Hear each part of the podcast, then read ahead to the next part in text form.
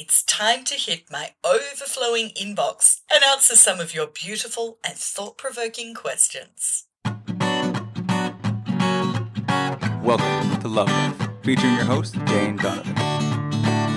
The sun shines bright as it moves across my face. I feel the light. Welcome to Love Life. I'm Jane Donovan, and this week I've had some fun delving into my inbox and answering four of your questions. The first one we're delving into is the battle of the sexes This resulted in deep relationship resentment for a lady.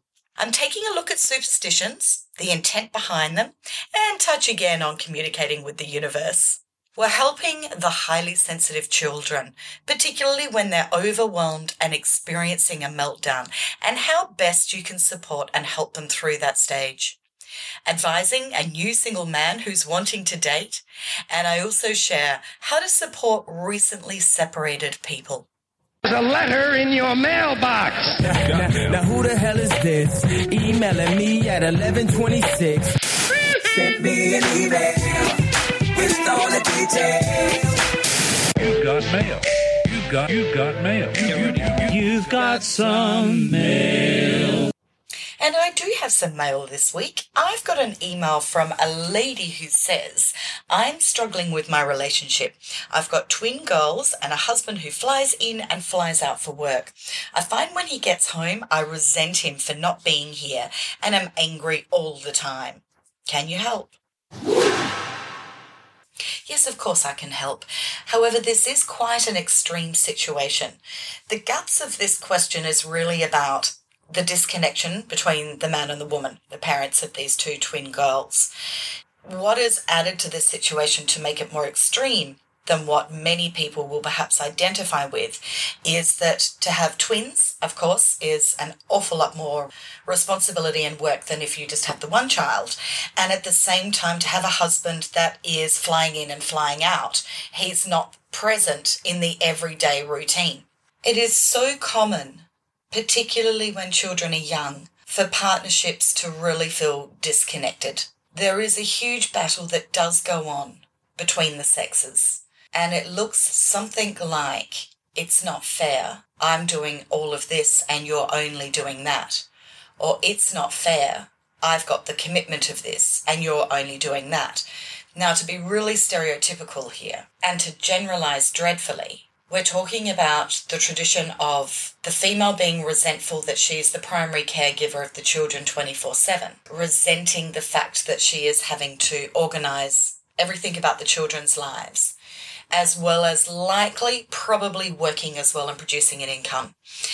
And the male is often resentful of the fact that she actually gets what he perceives as time at home relaxing, enjoying the children, while he's off at a daily routine of likely nine to five going off and earning the income to keep the roof over the head. Now, it does sound incredibly 1950s, and while there's many variations on this, we still have this constantly happening in relationships.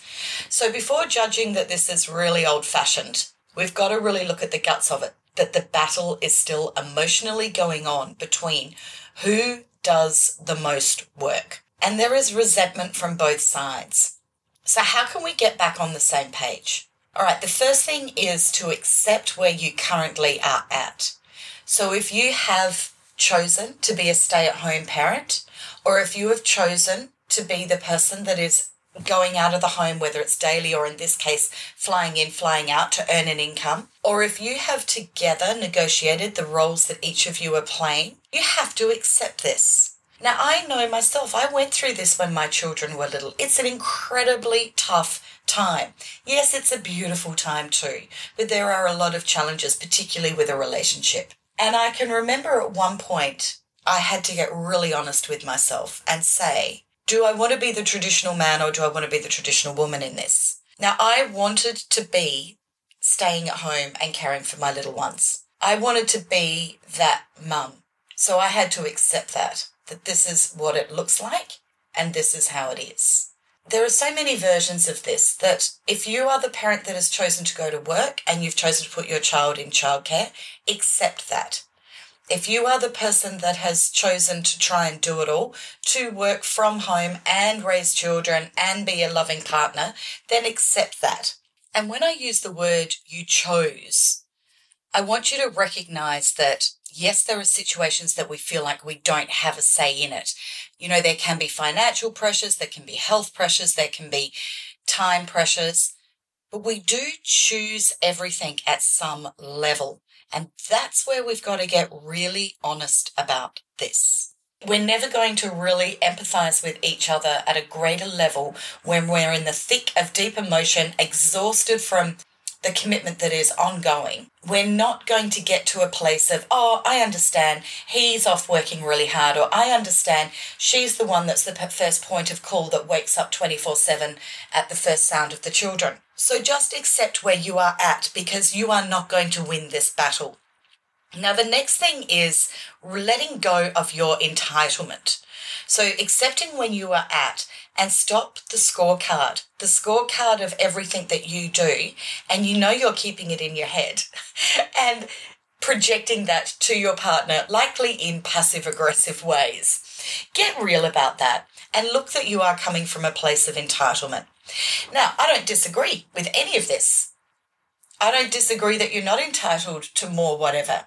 I don't disagree that your husband is not entitled to more whatever. However, we have to accept where we are at.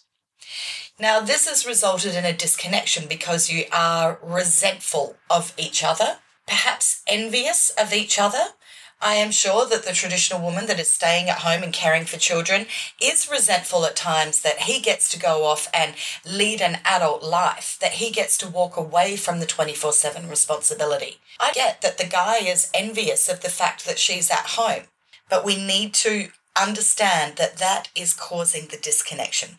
So we've got to have a change of mindset have a look at the different things that I've mentioned there and see if any of those trigger with you that you're feeling that and see if you can change your mindset around that. Now, if you can, then the next point is can you make a new commitment to your relationship? Because it's not going to get better by itself. You've got to put some effort in here. And that's going to take both of you. And likely, if you're in this little battle of the sexes, you could be throwing your hands up in the air and going, Well, why should I go first? Why can't he or she do it? Why do I always have to be the one? It's just another thing that I have to organize and make happen. The reality is, if you want the relationship that you're desiring, then yes, you do. You've got to step up and make this happen. So, one of the simplest ways to do this is to create a sacred space where the two of you can reconnect. Now, because you're so far off the same page at this point, I would encourage you to make sure that the reconnection ritual of creating a sacred space is for a very short period of time. So I'm suggesting something like about 30 minutes. I feel if you can create something like, well, in this scenario, when he flies back in, I imagine what's going on is that when he flies back in, you hand the two beautiful girls over to him and go, There you go. I've taken care of them for the past 10 days. It's your job now. I'm out of here. And you're probably in the car in two seconds flat to go around and see some girlfriends with half a bottle of wine. So I get that. But we need to put a pause on this. This is about setting your intent and commitment to create the relationship that you desire. So pause on the dumping and create the space of reconnection. So, if that were me, my husband and I love picky platters. So, we'd put together, I'd put together a nice gourmet platter, I'd put some nice music on, we'd turn off all of the electronic devices, and we would just sit down and just chat and chat about easy subjects. Don't get into the battles of, oh, I had to do this. Because what likely is happening is that you're both having the battle about who's got the biggest victim story. So one comes home and says, you know, hi, how are you? And you offload with what's happened in the last 10 days within the first 30 seconds. And I had to do this and this happened. Not only that, but I had to deal with this situation. I'm exhausted. I'm tired. I'm worn out. It's not fair. Or perhaps the reverse is happening. And it could be, you know, I've had a really hard battle when I've been away. I miss home. I miss my friends. I don't have great living conditions. I feel like I'm working long shifts. They're 12 hour days. Whatever is going on, you're both battling with each other and you're dumping your stuff on each other. So you have to have a commitment to be conversing about neutral, safe topics. And initially, if you have to, write a list Write a list about a movie you might like to see and share why you think that the other person might enjoy that. Talk about nice things that have happened in your home. Perhaps there's been garden, the flowers have bloomed, or perhaps you've tried a new recipe that you want to cook for him or her. Whatever it is, try and find some nice neutral things to talk about. It can be current affairs that you both share the same interests and are on the same page. Neutral is the key. And in that space, you just set the intent of connection. It's not the dumping ground and you enjoy being in each other's company, I suggest no more than 30 minutes and then go about your day. Now, the key to this is that the first 30 minutes is not going to solve your problem. That you are going to do this if you're in a regular nine to five, Monday to Friday kind of situation. Do this as often as you can, ideally every night. Even if it's 15 minutes, just do it every night. No checking emails, no having the TV on, no answering text messages or jumping on Facebook. Just give yourself that time to just be in each other's energy. Now, this is going to build up over time. So, the more that you do this, if it can be every night, brilliant. If you can do it two or three times a week, great. If in this case where you've got the partner is flying in, flying out, then you do need to try and do it each day while he is here. You've got to create some momentum about this. And what you're doing is actually creating a ritual and a safe space for you in time to be able to start to share at a much more energetically neutral level what you're really feeling. So instead of it being the victim pity party and the big, I'm going to offload and dump on you why it's not fair and everything I've had to put up with or deal with, instead, what you've created over time is a space for your partner to come and sit down with you and for either of you to say, How are you? And listen to the other person's response and be in that supportive place of hearing them.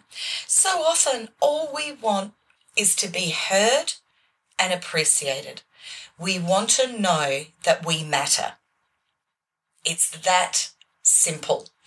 But you have to create the space first and the, the other person has to gather the evidence that that space is there for them to be safe, to be able to share their vulnerability, to be able to share their emotions without it being a slinging match of, oh, you've got a bad day. Well, listen to me. I can one up you on that. So, the secret is consistency in creating the sacred space as a new ritual. And as time progresses, you will find you start to get back on the same page. So, I hope that's helped. You have new mail. I have a question about superstitions. In England, we have a thing about magpies one for sorrow, two for joy. If you see one on its own, it's predicting sadness is coming. If you see two, then something good will happen. I always thought it was silly, but it's like tarot cards or runes, I guess. If you're using a medium to talk to the universe, then it'll talk back to you, be it magpies or anything. What's your thoughts on this? I love this question.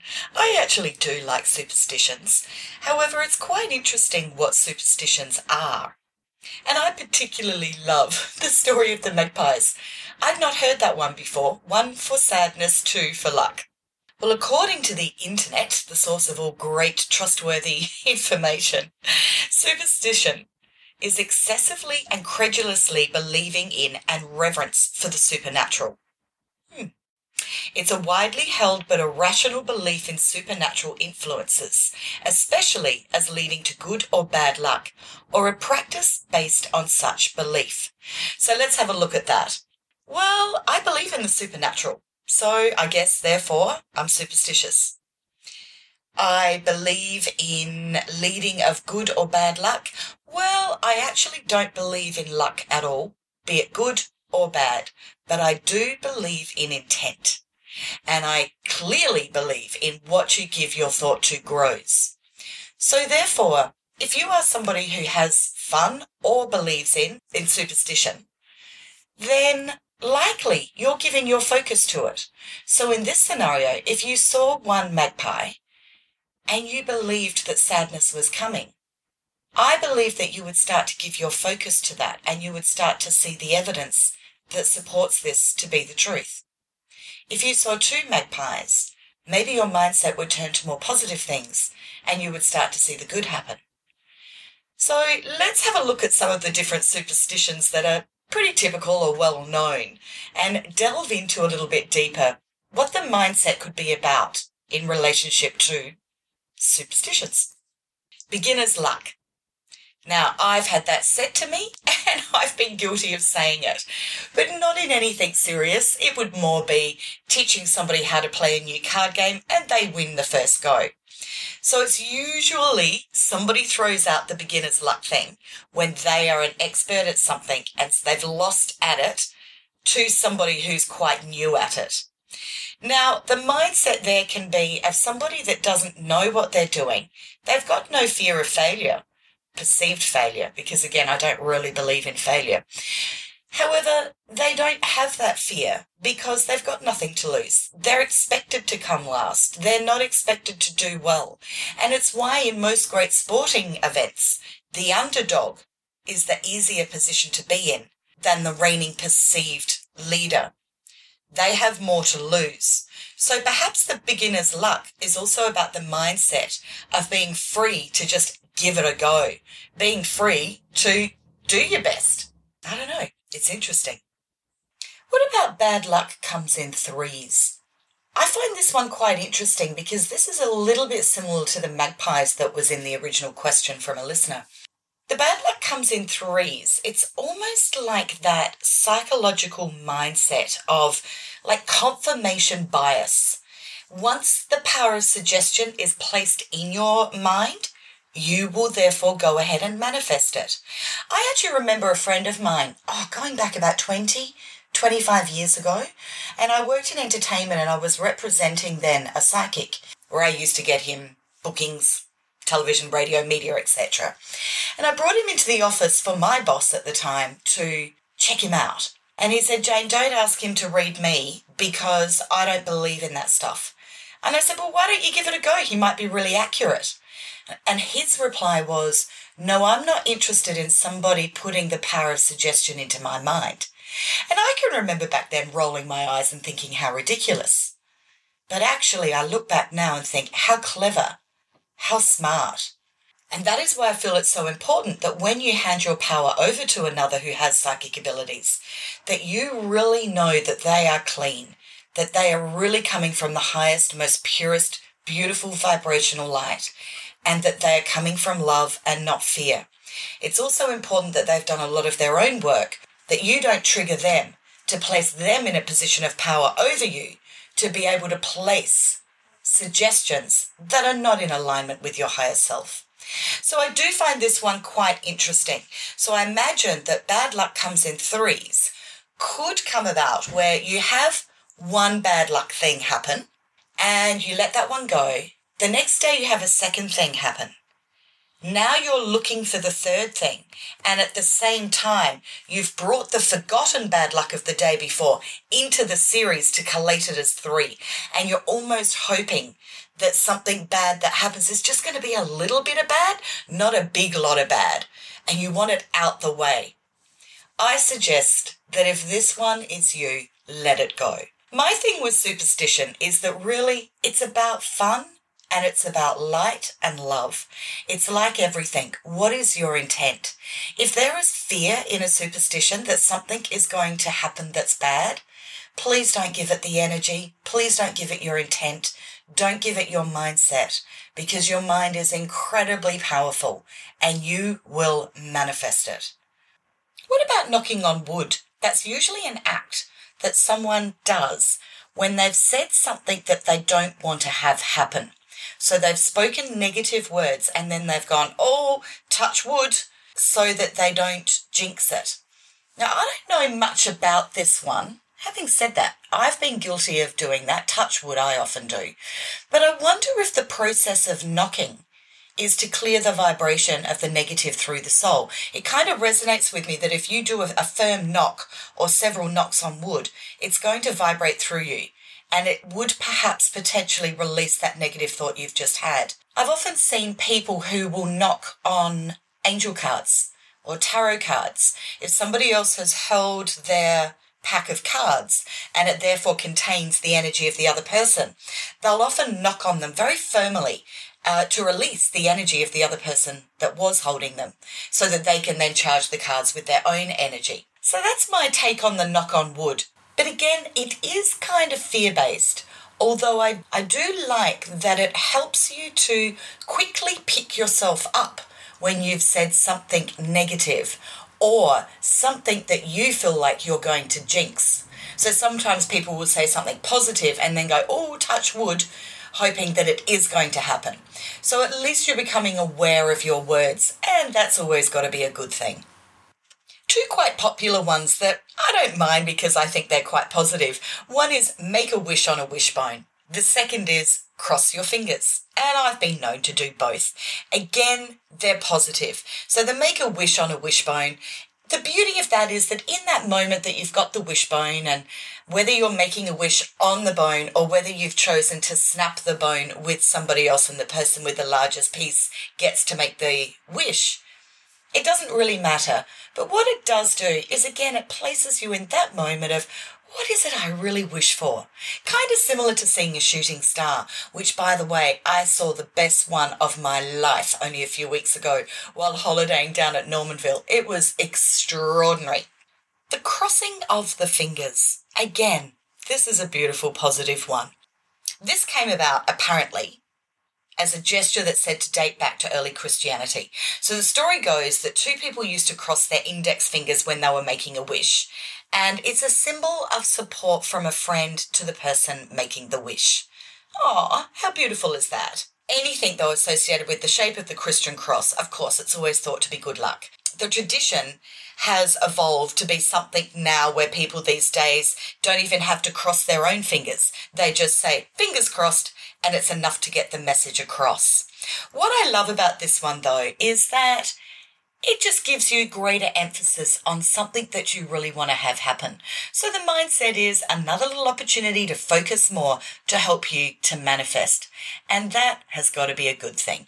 To wrap up the question of superstition, my summary is if you're giving your power away in a fear based way, don't do it.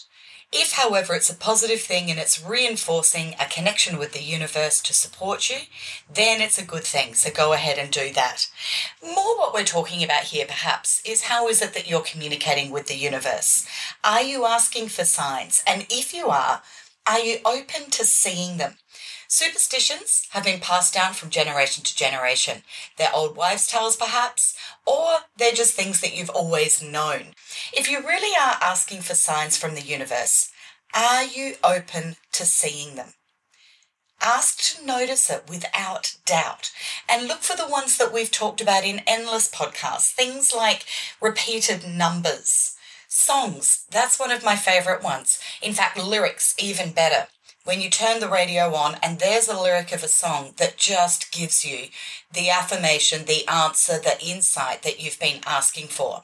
And in fact, often when I'm coaching people who have been widowed and they're wanting to connect with their loved one, I ask them to set an intent around a song because it seems to be something that's very easy for the universe to manifest. It's an easy way for the other side to communicate with us in lyrics or in a particular song.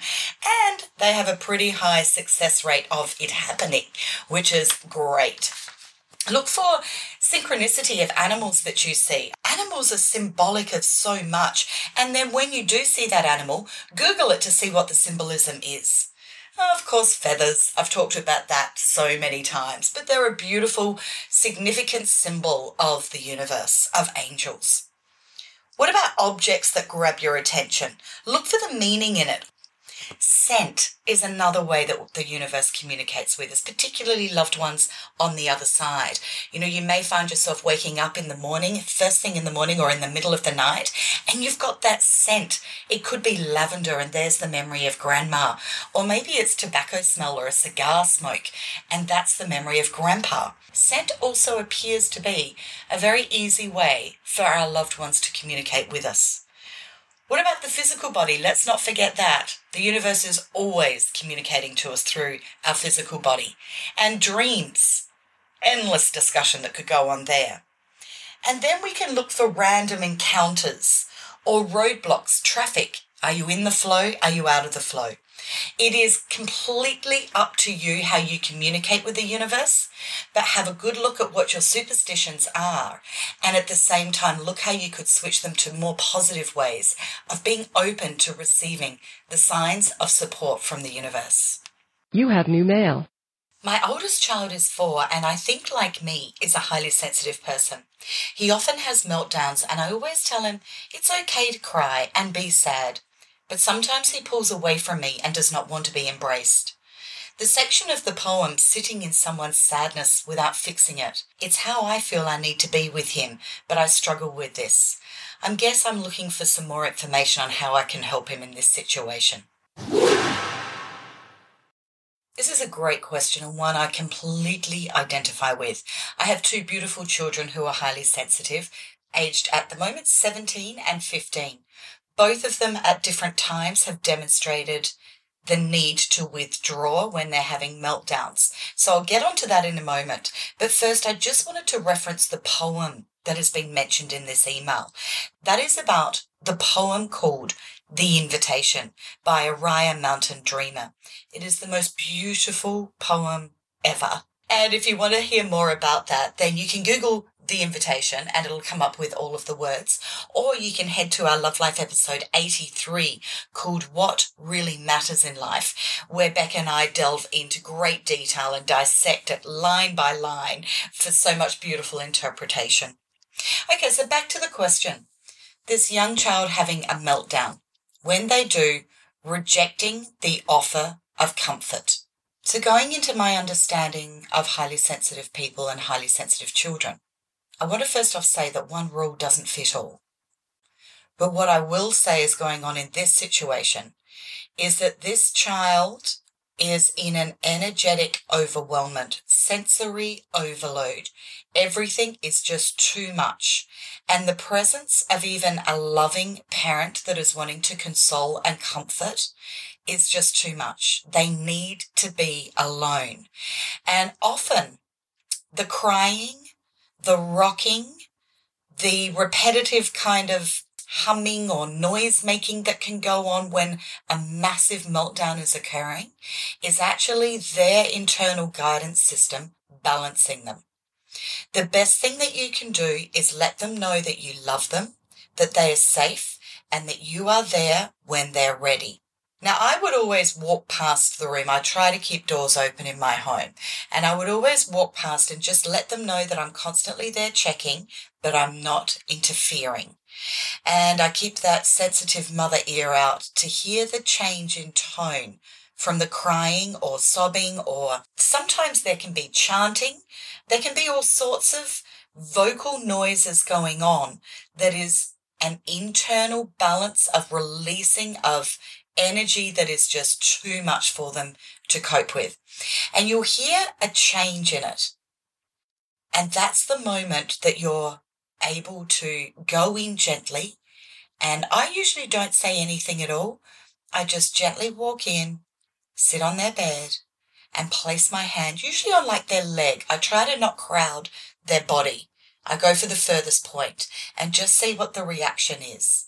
I don't try to fix anything. All I do is help them at that point forward to know that everything is fine. One of the things that highly sensitive people, and this starts from a very young age, experience is shame after a meltdown. The shame is very deeply felt. It can also be felt as embarrassment. It is really important in that moment that that child is validated, that it is all okay. It is fine for us to feel and experience and do whatever it is we feel we need to experience and feel and do to regain our balance. So judgment has to be left at the door. When we go in to comfort another, we often go into problem solving. And when we go into problem solving, we start to load more anxiousness, more shame, more embarrassment onto the individual by saying, what is it that's wrong and how can I fix it? I.e., there's something deeply wrong with you and you clearly can't fix it yourself. So I'll come in and rescue you and I'll take care of everything because you're not capable of doing it.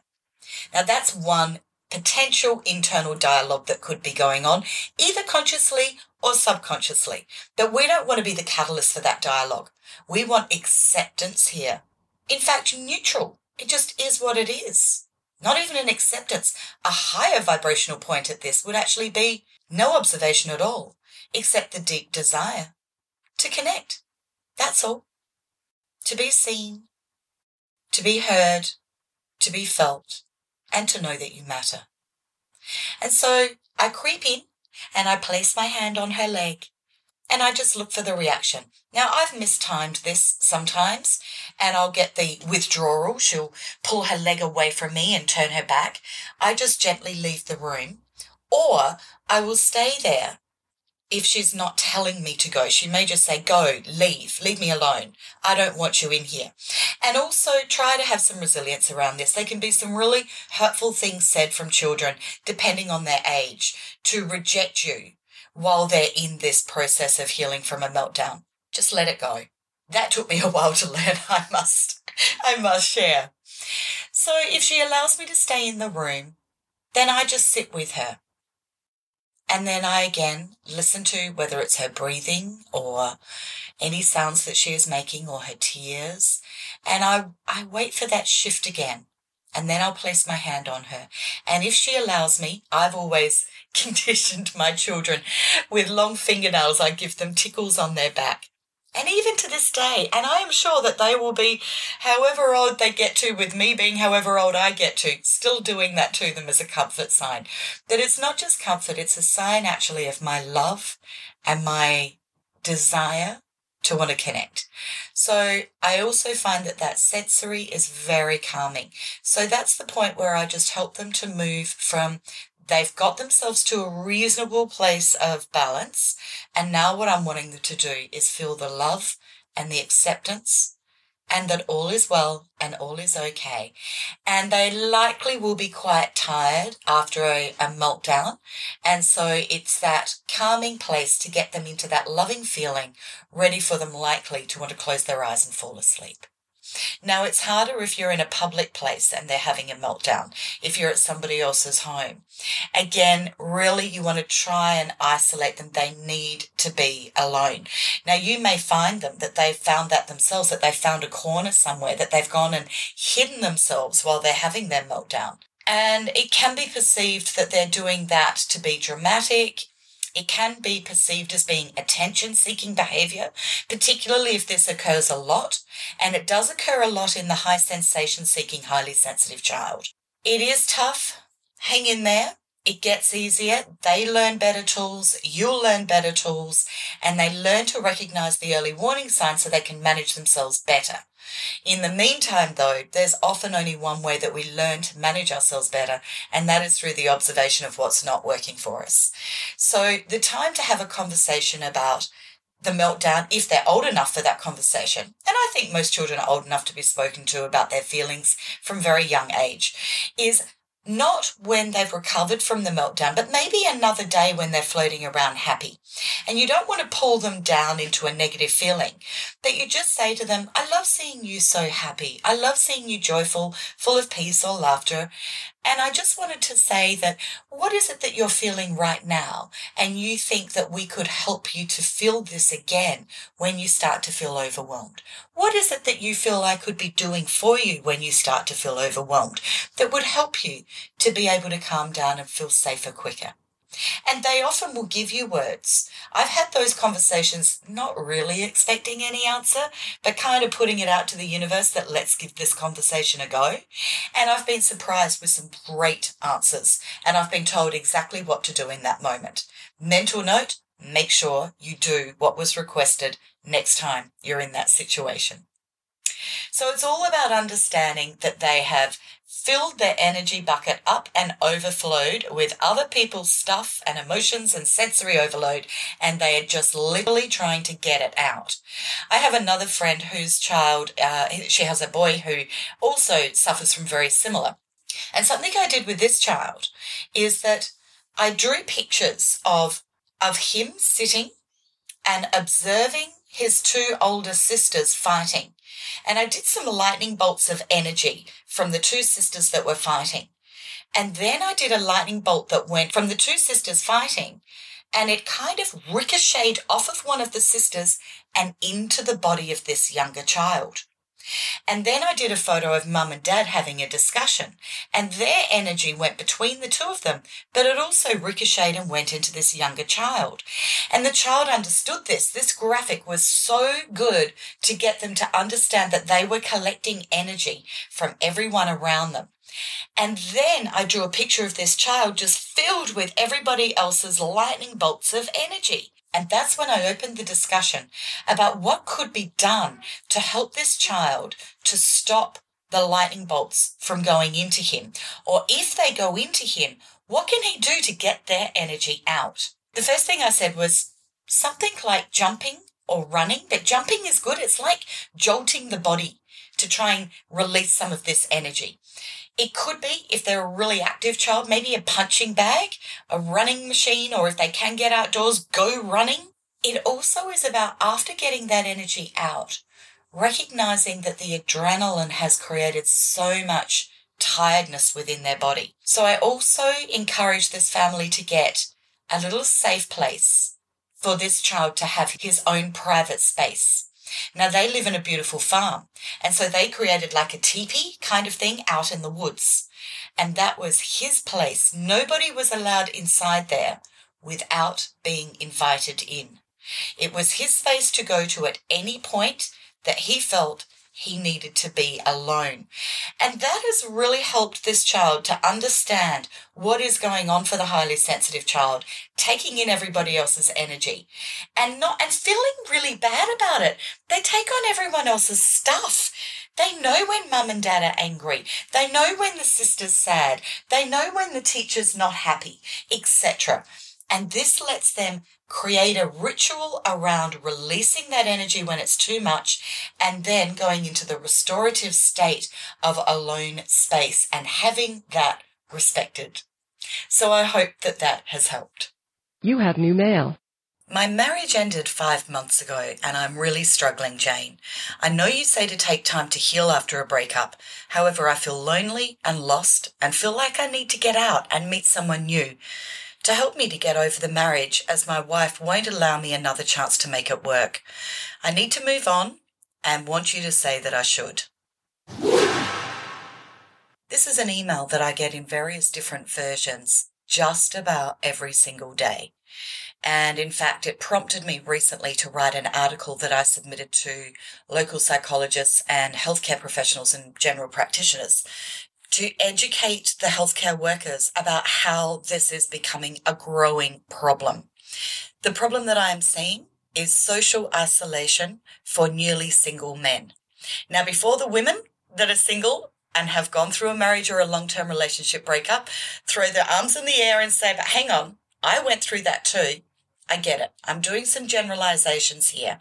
However, the difference that we see between the male and the female traditionally in separation is that the female usually has a good support network, whether it's good girlfriends, people they work with that they trust, family members, parents. Sadly, for many men, this is not the case. We've got now over 50% of marriages ending in separation. And the recent data I'm getting is suggesting that men who are post separation are really becoming increasingly socially isolated. They're experiencing loneliness and deep disconnection. And I believe that if this is not addressed soon after separation, it can really lead to anxiety and depression. And I don't want to put it out to the universe. However, I suspect too that this is a part of the problem that we have in Western society that's resulted in increased suicide or suicide attempts by men. So I feel that this question is timely to talk about. Because even if you are not a male in this situation, you likely know somebody in this situation.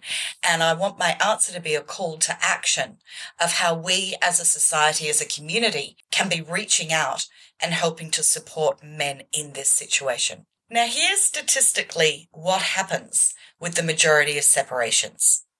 Typically, it's the female that leaves the male, and the male often had no idea that the marriage really was in trouble.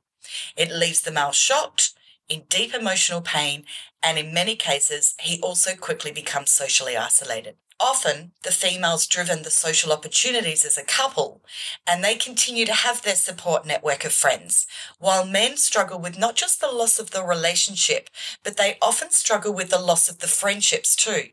So if you think of the couple scenario where you've all got couple friends, unfortunately, so many people feel that they have to choose sides. And so often, the main contact has also been with the female, that they gravitate naturally to support the female. The male will also often step away from drama quicker than the female. And so, therefore, if there is drama with friendship groups about he said this, she said that, I don't want to get involved, or I'm taking sides, or I'm loyal with that person and not with you, the guys will actually step away from that drama and let go of the friendship.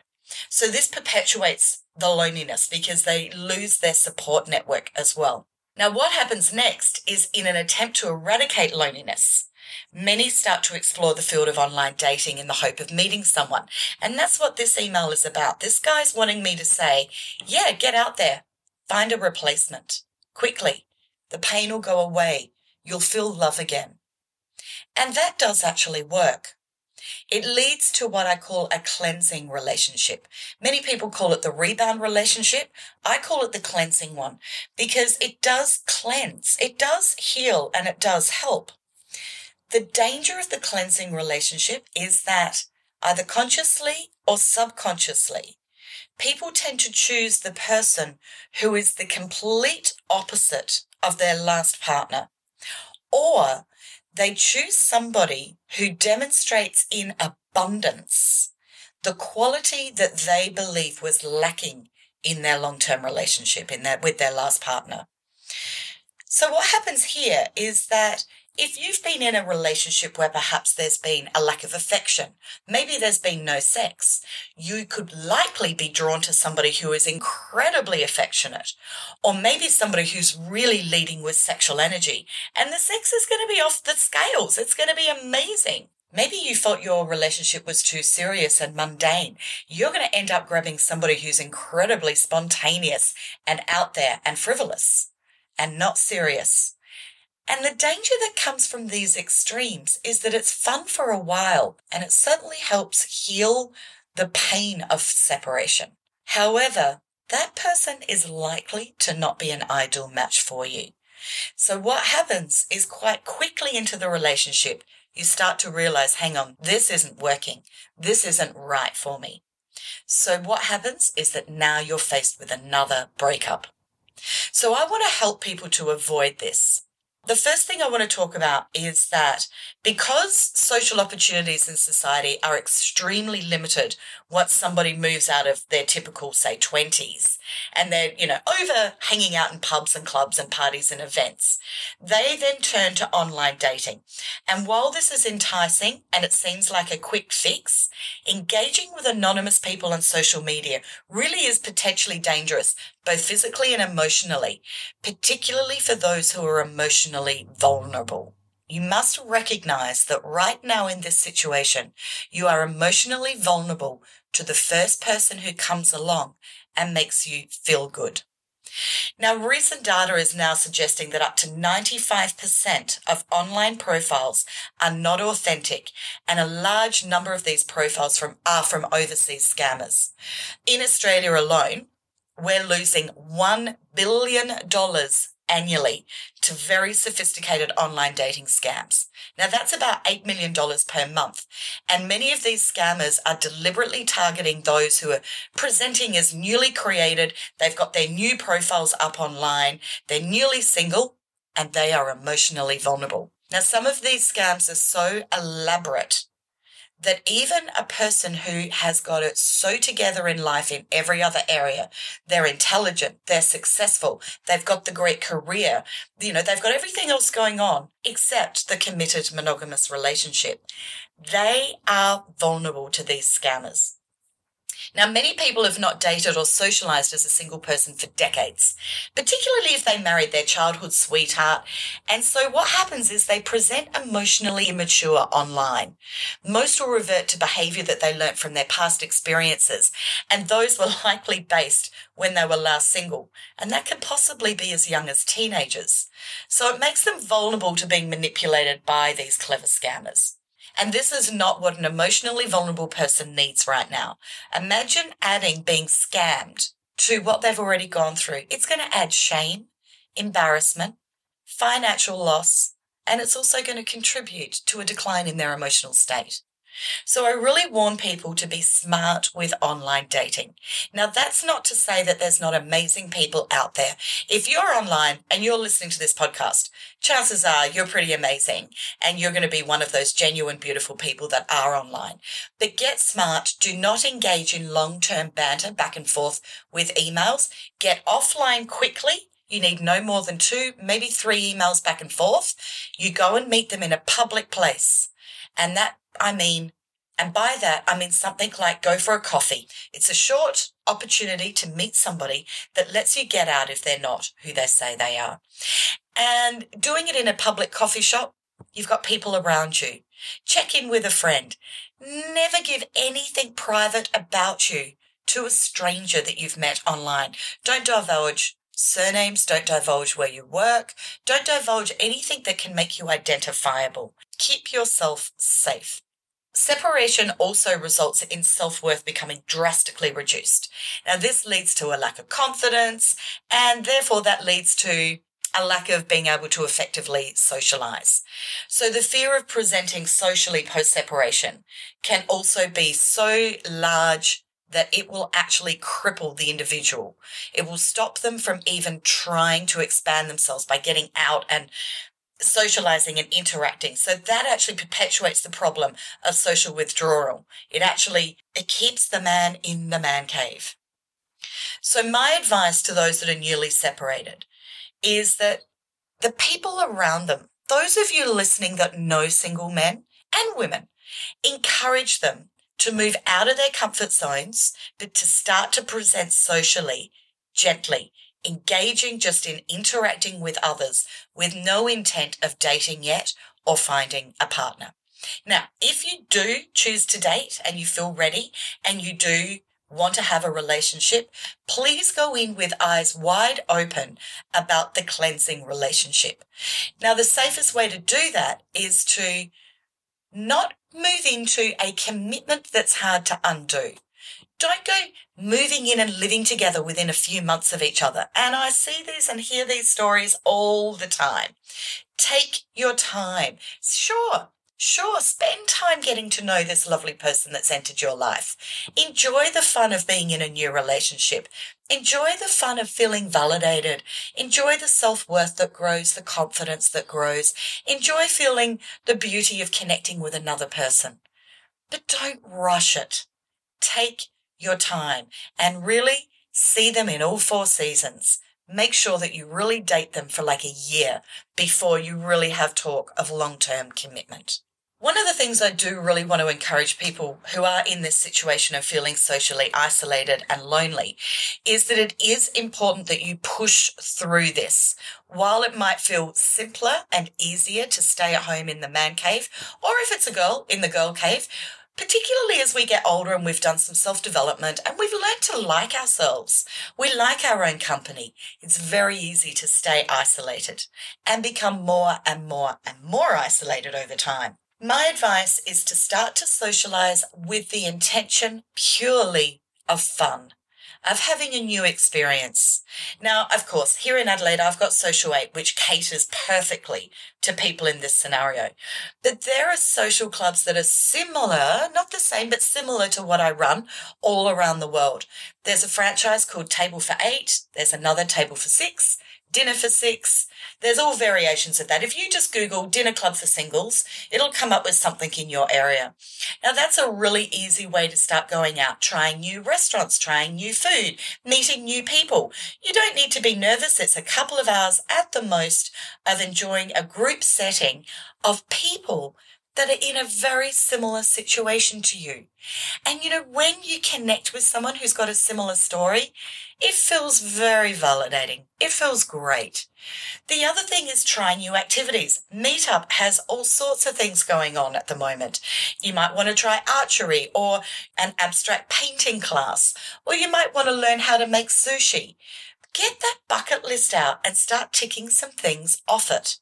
You might want to learn to speak Italian with the goal of planning an amazing trip to Italy where you can practice your Italian speaking in the native country. Get creative and get excited about how you can spend your leisure time having fun with new experiences. And you know what's going to happen? You're likely going to meet somebody fabulous that you are compatible with and that you could have a great relationship with as you focus on the fun of engaging with life.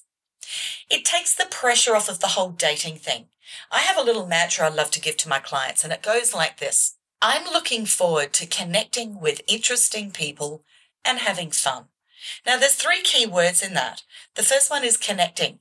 You know that beautiful feeling when you meet somebody and you may never see them again, but in that moment, you have a conversation and you see and feel each other. You really hear each other and it just feels gorgeous. That's what I'm talking about with connection. It could be that you connect over a past memory. It could be that you connect over a mutual person you know. It could be you connect over a shared experience that you didn't even know you'd both had. It doesn't matter what the connection is about. It's just that gorgeous feeling. The next key word in there is interesting. You might meet people that have a career that you've never known anybody to do, or they've traveled to somewhere you've never heard of, or they've got a hobby or an interest that you'd love to learn more about. Interesting is the expansion of self.